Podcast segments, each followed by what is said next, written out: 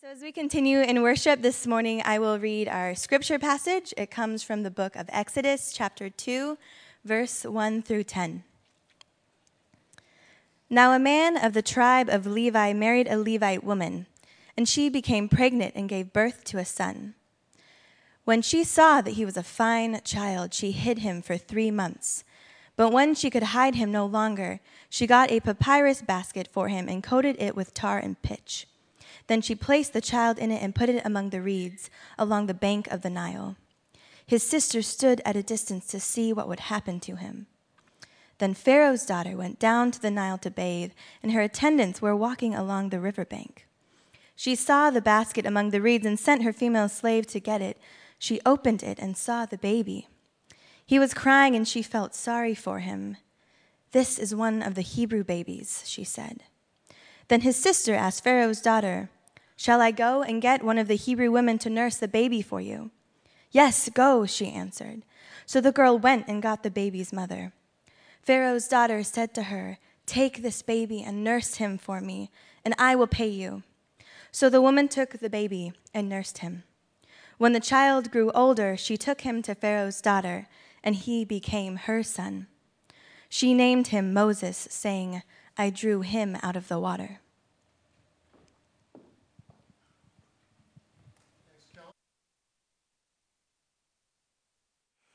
Let's pray together. Father, thanks that we can gather within these walls to listen for your voice this morning. We thank you that you are infinitely patient with us, but in your patience, you continue to desire to shape us so that we are people profoundly in love with our Creator, filled with the Holy Spirit, and equipped by you to impart hope in a world desperately needing hope. So, would you speak to us even now in these few minutes that we have together in the text this morning? And may the text come alive by the ministry of your Holy Spirit and speak to each of us. We pray in Christ's name. Amen. We're beginning a new series this morning. The series is about Moses. And in particular, it's about Moses and the notion of calling. A little bit about leadership as well, how we live into our calling as leaders. All these things are in the text. God desires to use every one of us in the same manner in which God used Moses. God used Moses as an instrument of deliverance in the lives of other people. In other words, delivering the nation of Israel, the nascent nation of Israel, from slavery into freedom, right? And from uh, Egypt, ultimately, God's desire into a promised land. God desires to use you, every one of you, as an instrument of deliverance because Christ is in you, and Christ says, right? I'm the way, the truth, and the life. And if I, Christ, am the truth, it's the truth ultimately that will set you free. And so, if Christ lives in you, God's desire is to use you to help other people move into freedom. It could be freedom from addiction, it could be freedom uh, uh, to make the right decisions in a, in a relationship that needs healing, it could be freedom uh, as we participate in addressing systemic problems in our, in our culture. Problems, as we were talking at the beginning of the service with a friend of mine clean water, literacy, uh, violence in the world, racism. But God wants all of us to be in God's story. And some of us fail at times to connect the dots between the events of our lives and the unique context and giftedness that God has for us in our particular calling. In other words, every one of you is shaped by your story, if I can say it that way. Every one of us, we're shaped by our upbringing, by our family, those kind of things. But we don't all see it. If, if, now, how many know what I mean when I say the Myers-Briggs test in here? Anybody? Most of you probably do because that's our West, it's our culture. This is what we do. You go to a job, you take the Myers-Briggs, and you, then you get four letters that define you. Uh, my four letters are E, N, F, P. You don't have to know anything other than this. E, N, F, P's, I'm told, we, we see meaning in everything, right? There, every single event is ripe with profound, at the least symbolic significance, if not actual significance. And I'm definitely an ENFP because I see meaning where there is no meaning. I will still find meaning. And so today, what I want you to see as we look at this beginning of Moses' life is this I want you to see that there are three experiences in Moses' life that shaped his calling. Significant experiences. We're born into a context, just like Moses. Uh, we are served by courage and compassion, other people have fed us, just like Moses was served by courage and compassion. And by virtue of those things, all of us in the room are prepared for a calling. And so Moses' story is uh, prototypical. In other words, there are things in Moses' story that are in your story and mine. And I want to help you see this morning, and in particular on Father's Day, I, my suspicion is that some of you will be getting together with uh, either friends or family after the service sometime today. And my encouragement today would be for you to share some of your family story today at some point when you gather with your family so that you can help each other see this is the context in which God has prepared me for my life. So, these three things, we're going to begin here by looking at the reality that Moses is born into a context. He's born into a context. So, you have a text, uh, Exodus chapter 1, verse 8. A king arose over Egypt who didn't know Joseph. Joseph this is a continuation, really, of Genesis, where Joseph brought the, the, like his brothers and his dad down to Egypt, and then in Egypt, uh, they took root and multiplied.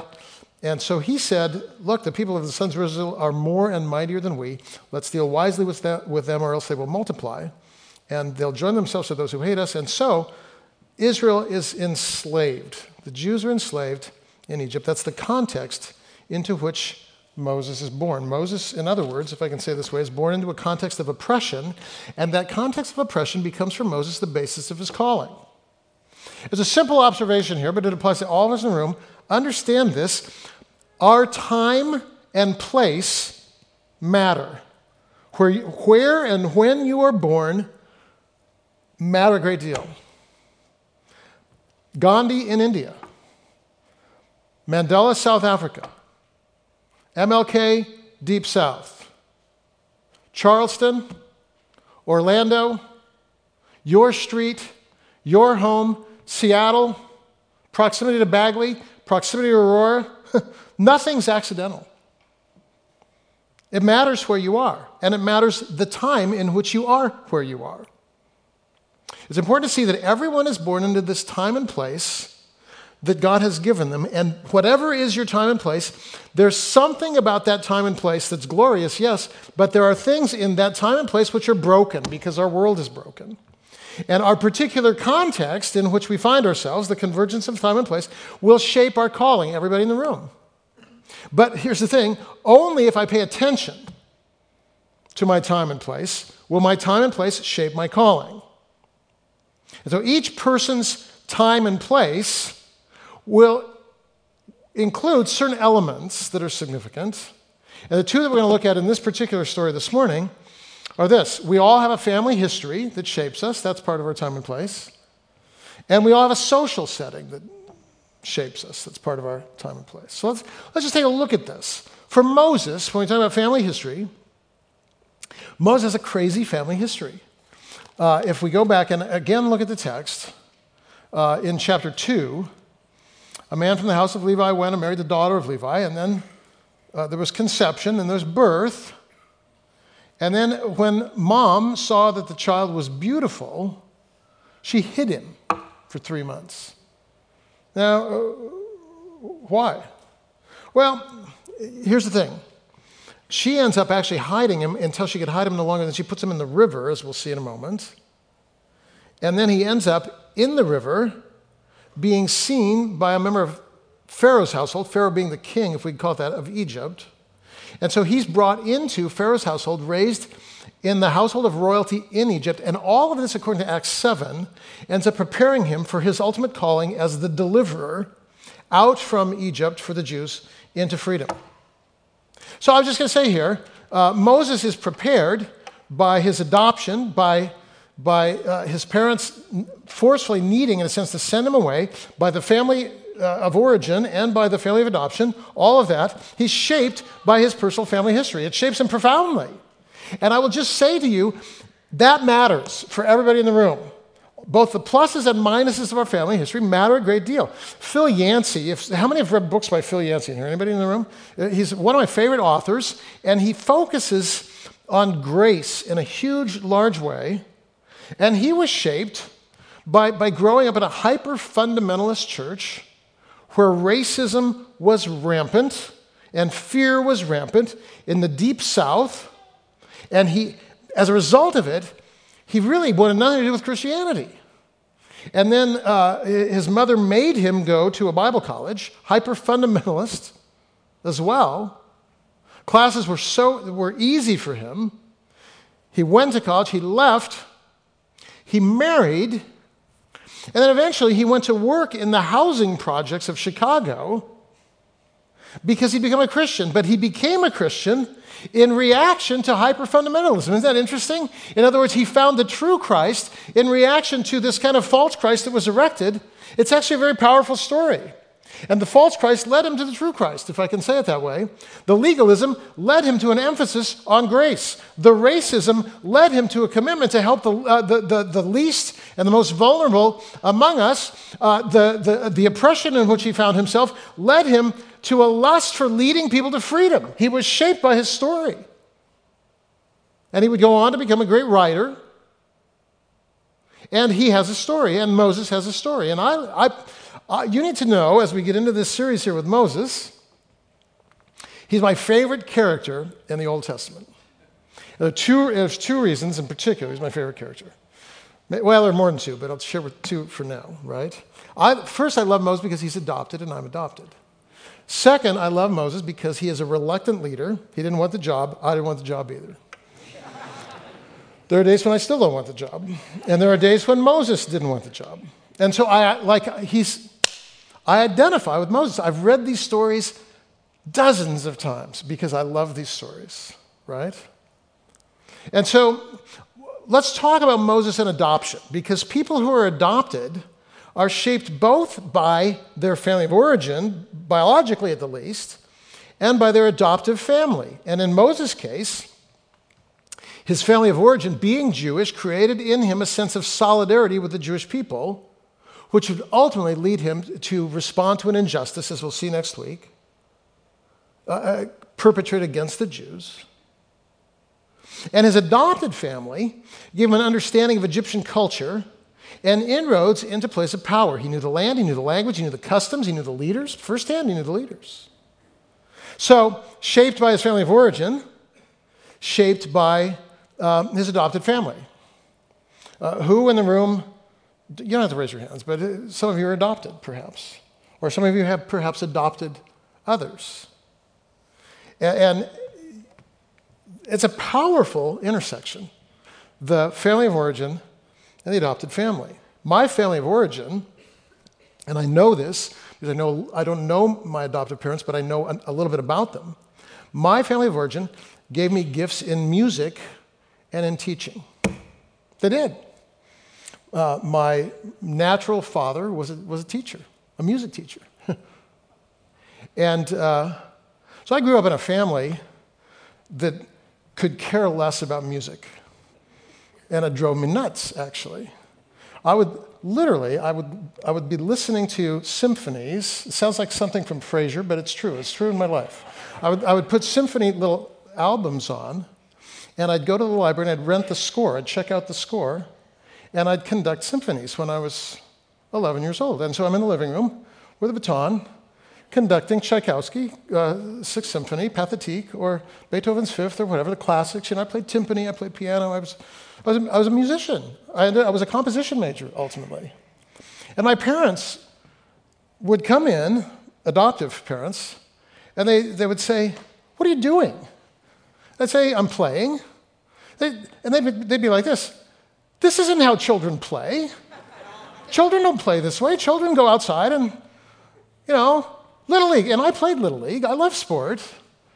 But I was shaped profoundly by that, right? And then my adopted family, uh, in which I ended up because my adoptive father was doing this and I grabbed his thumb, that's how I ended up in the family. Uh, that family gave me a deep love of Christ, profound faith, and faith shaped significantly by a guy named John Hunter, who was part of a torchbearer community which I ultimately became a part of. I just returned from Germany, a week of meetings with torchbearers.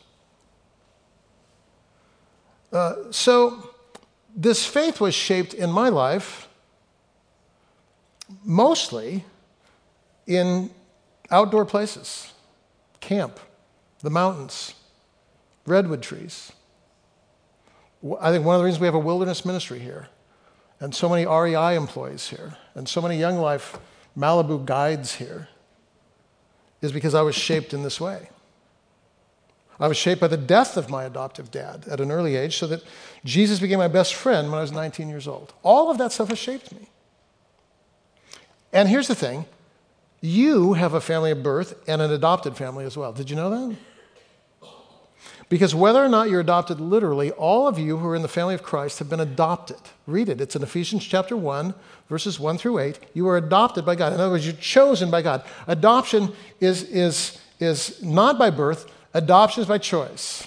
And when my parents told me I was adopted, they said, hey, you know, everybody else, the baby they to is the baby they were stuck with. They tried to paint it in the best possible light. and, and, and then they said to me, But you were chosen. And that felt good, right? And I was chosen. And you've been chosen. And here's the thing all of you in the room have been, and I have too, I've been chosen by God to be a person of hope in this world. chosen to be light in darkness. Chosen to be joy in the midst of profound sorrow and brokenness chosen to be people with a lust for justice in a world of oppression. And all of us are given a unique capacity to express that hope by the gifts that God has given us. The story of my conception isn't pretty, but the glory of the gospel isn't that God protects us from the effects of the fall. In every story, every family story, there's brokenness. And God doesn't give us immunity from brokenness. But the wisdom of God is this God uses even tragedy to shape us. Isn't that remarkable to you? God uses even tragedy in good ways so that we can, in the end, better represent the hope and love and joy and freedom found in Christ. And I, I just think that's amazing. So that I say to students when I travel look, as you look over your life, there may be sexual abuse in your life, there may be alcoholic parents, there may be divorce, there may be, I mean, whatever it is, all, everybody has a story. And th- this is what I say to people. When you look back on your life, you needn't look back with regret, ever. and I, this is how I say it there are no if onlys. And I encourage people, as I will encourage you to do today, to look at those elements of your story that have, have been marks of regret in your life. Oh, if only. If only I hadn't done that. If only my parents had been different. If only I had more money. If only I were better looking. If only I'd finished college. If only I hadn't slept with them. If only I hadn't failed. If only, if only, if only. There are no if onlys. None. Even the failures that you chose, God can use and redeem in a positive way. Uh, read it. It's in the book of uh, Joel, among many other places in the Bible where God says this Look, I will make up to you for all the years where the locusts ate all the grapes. And that's just God's way of saying you may have had a season in your life where you didn't see any fruit at all because life was terribly dark in the midst of infidelity or divorce or failure or abuse. No if onlys. God redeems everything so that we can look at all of our if onlys and, and then we can say this God, I hold this if only up and this is what I say thank you. Not thank you that it happened. Thank you that you could use it in a redemptive way and that you can. And even if I don't see it yet, by faith, I say, thank you. Death of my dad, thank you for how you used that. Jesus, my best friend. Adoption, thank you that I, that I was brought into a family where faith was real. Personal failures, thank you that I've learned grace. And that every time, Jesus, that I think you must be done with me now because I've gone too far, I, I wake up and you still love me. Thank you, thank you, thank you. This is huge, friends. All of us have a family history. And we'd actually do well to share our stories with spouse, friends. if you're single, with roommates, great, share your stories. Because it's in the context of sharing our stories that we begin to even, like in a very real way, worship the character of God who's able to redeem every piece of our story. So, Moses is born into a, uh, a, context which includes a personal family history, but also it includes a social setting. In other words, he's born in the midst of a time of oppression. Uh, the British occupation of India shaped Gandhi. Apartheid shaped Mandela. Racism shaped MLK. And it's not just that we're shaped by unjust causes that eventually become popular. We who are people of faith are also shaped by things that the larger culture views as normal, which shouldn't be viewed as normal at all. Hyper individualism isn't normal, it, it's destroying our culture. Being lonely and afraid of your neighbor isn't normal. Sexual intimacy divorced from the covenant of marriage actually isn't normal. It's normal in our culture, it's not normal in God's mind. Not because God is anti sex, but because God is pro life and pro joy and, and, and wants us to live lives of wholeness. Human trafficking isn't normal. Getting your sexual satisfaction through images on screens, not normal. Eating poison, not normal. Eating too much, not normal. Eating not enough, not normal. Hating your body, not normal. Going to sleep at night wanting to kill yourself, not normal. and what happens Uh, is that people of faith rise up in the particular social setting in which they find themselves. And God speaks to each of our hearts differently, but we rise up and regarding something, this is what we do. We say, Enough. I am going to address this, whatever it is. When I lived in Los Angeles, a man had a ministry in Venice Beach down there to drugged out teens, people living on the streets. And he was, he was a normal pastor, and then something like caught on fire in his heart. And he quit his normal, respe- uh, uh, respectable church ministry, and he began this street ministry to teens. And the denomination at the time, they just didn't know what to do with him. And they said, Why are you doing this? He says, Because I'm mad as hell and I'm not going to take it anymore. I, I, Lives are being destroyed, and we're not, nobody's, nobody's doing anything. I'm going to do something. I have a friend who's involved in ministry presently in the Tenderloin district of San Francisco. People whose lives have been emptied through drugs and sexual chaos and loneliness and addiction. And he quit a high paying job, and that's what he's doing now because he said, Enough. Amy Carmichael was a, was a missionary in India moving girls out of temple prostitution because she said, enough. and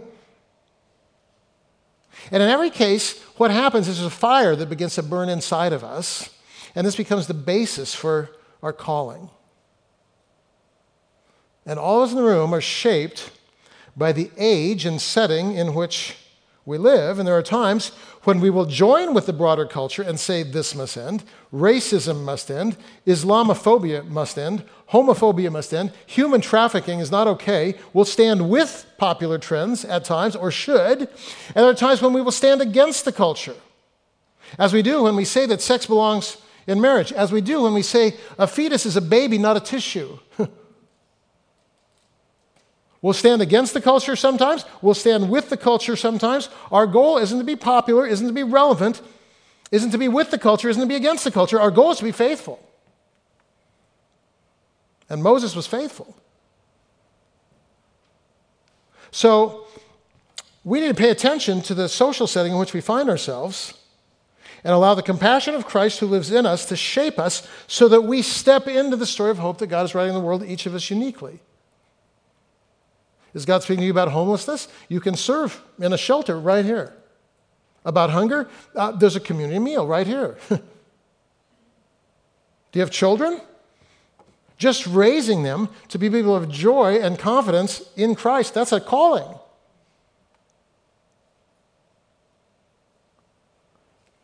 Moses, born into a context. Richard, born into a context. You, born into a context. A family, a social setting. Share your stories. Second, Moses was served by courage and compassion. And we see this in the text in a couple of significant ways. So let's follow along so that we understand the, the line of the story. So the king of Egypt, concerned about the uh, exploding population of, of Jews, it says the king of Egypt spoke to the Hebrew midwives, one of whom was named Shiphrah and the other named Puah. Now, when it says Hebrew midwives, uh, there's a bit of a debate here as to whether they're actually Jewish midwives or not. I, I think they were actually not Jewish, but they were charged with midwifing, if that's a verb, uh, uh, Jewish babies who were being born. And this is why they were called Hebrew midwives. There's a reason, I'll explain in a minute why I think that way. So, so he says, when you are helping the Hebrew women to give birth and see them on the birth stool, if it's a son, put him to death. If it's a daughter, she'll live. And then uh, uh, uh, we skipped out a little bit because look at verse 21 because the midwives feared God, they didn't do that. They let, they let the boys live. That's very, it's a fascinating story. And then, so the, the, the, the boys continue on and they're born. And so then Pharaoh says, Every son who's born, you're to cast into the Nile and every daughter you're to keep alive. So plan A was a little bit covert. It was going to look like um, stillbirth or high infant mortality. But the babies keep living. Plan B is not uh, covert, it's overt. In other words, soldiers would come and take the son and throw in the river. That's plan B. So, so into this setting is born Moses at the time when babies are being confiscated and drowned. And a man from the house of Levi went and married a daughter, chapter 2, verse 1. She conceived, bore a son. When she saw that he was beautiful, she hid him for three months. Okay. When she could hide him no longer, uh, she put him in a basket, covered it with tar and pitch, made a little boat, in other words, put the child in uh, the river, and Moses' sister stood at a distance to find out what would happen to him. So here's the deal Amazing story of civil disobedience and courageous people in the face of oppression, which ultimately sows the seeds of freedom for the Jews. Now, watch this. Here's, here's the story in a nutshell. A, Pharaoh's intent on the genocide of the Jews. It's not the, it's not the last time that the Jews will be the object of genocide, it's all through history. And there are reasons for that beyond the scope of this morning. But Pharaoh's intent on killing all the Jews. They've been enslaved, uh, they've become a source of economic value. But they've grown so numerous by now that it's time to put an end to their expansion. And the strategy is simple have the midwives kill the babies. It's quiet, it's covert, it can look like an accident. And so, but when that strategy fails, he tries drowning the children, right? So, Pharaoh's intent on genocide. But here, B, this is the most significant thing. There are several people involved in preventing Pharaoh's plan of genocide. Several in this story, and watch this, all of them are women. They're all women. Now, I was studying this and I was like, great, Father's Day sermon. And what do I end up with? The story of five courageous women. But whatever, fathers, marry courageous women. That's the point for you. and I want to show you these women so you can understand what it means to live into your calling.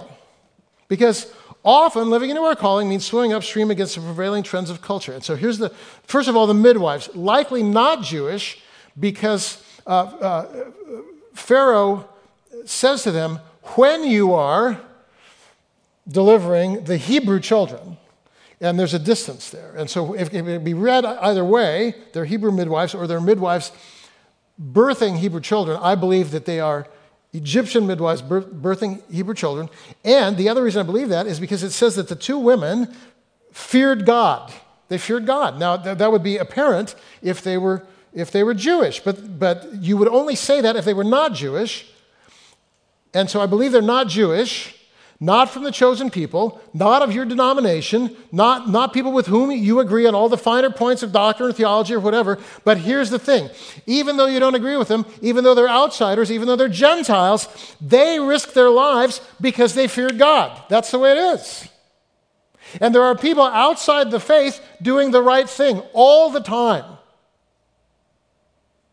Doctors Without Borders, people sheltering Jews in uh, uh, World War II. We traveled to Rwanda, uh, and when we went to the Genocide Museum, there's a wall of fame, people who, who were offering shelter to Tutsis. There were some pastors there, there were some normal people there, there were some witch doctors there. And we who are evangelicals, we love to say, oh, look at the pastors, look at what they did. And they did, and that's good. but there were, there were pastors party to the genocide.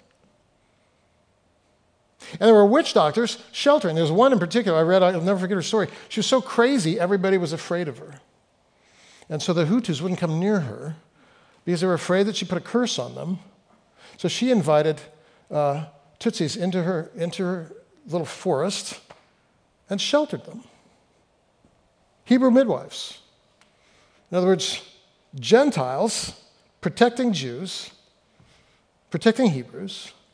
They risked their li- this, at risk of their lives because they feared God.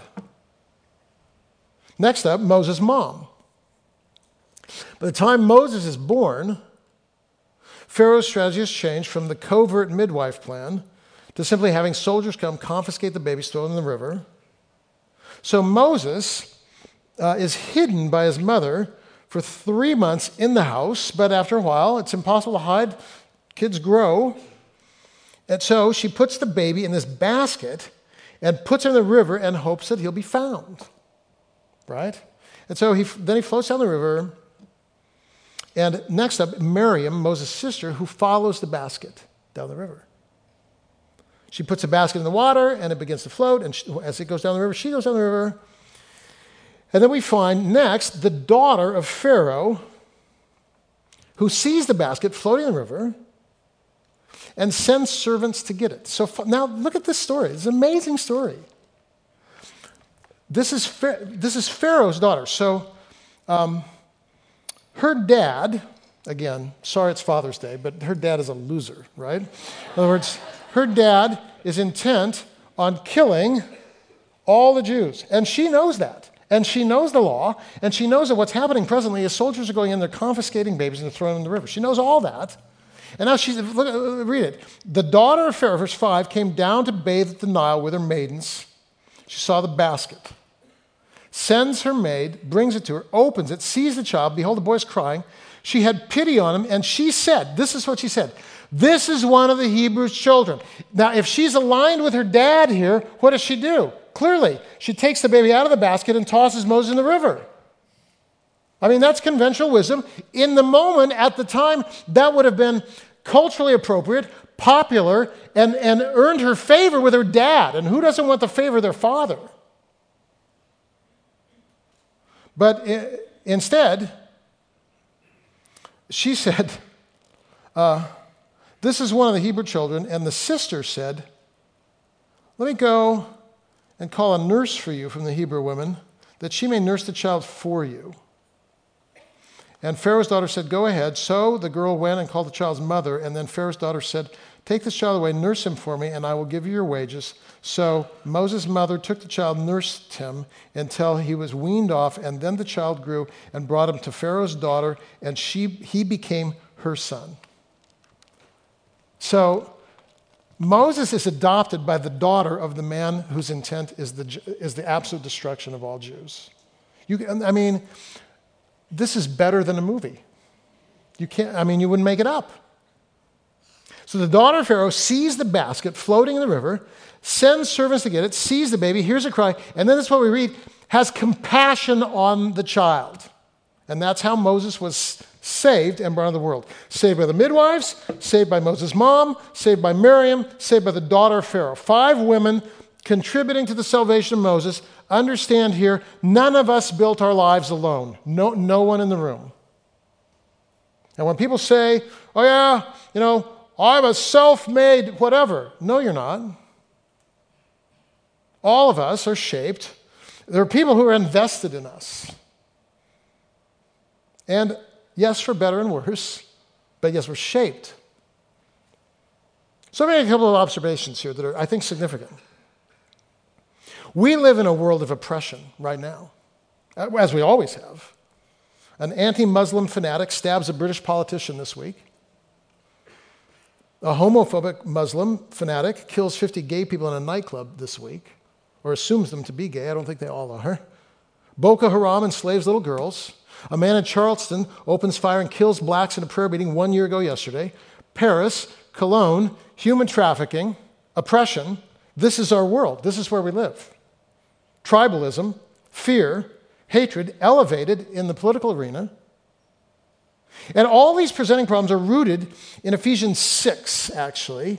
If you fly above it all and you say, now what's happening? Here's what's happening. Ephesians 6, the Apostle Paul says it this way We aren't fighting against human enemies. And please remember that.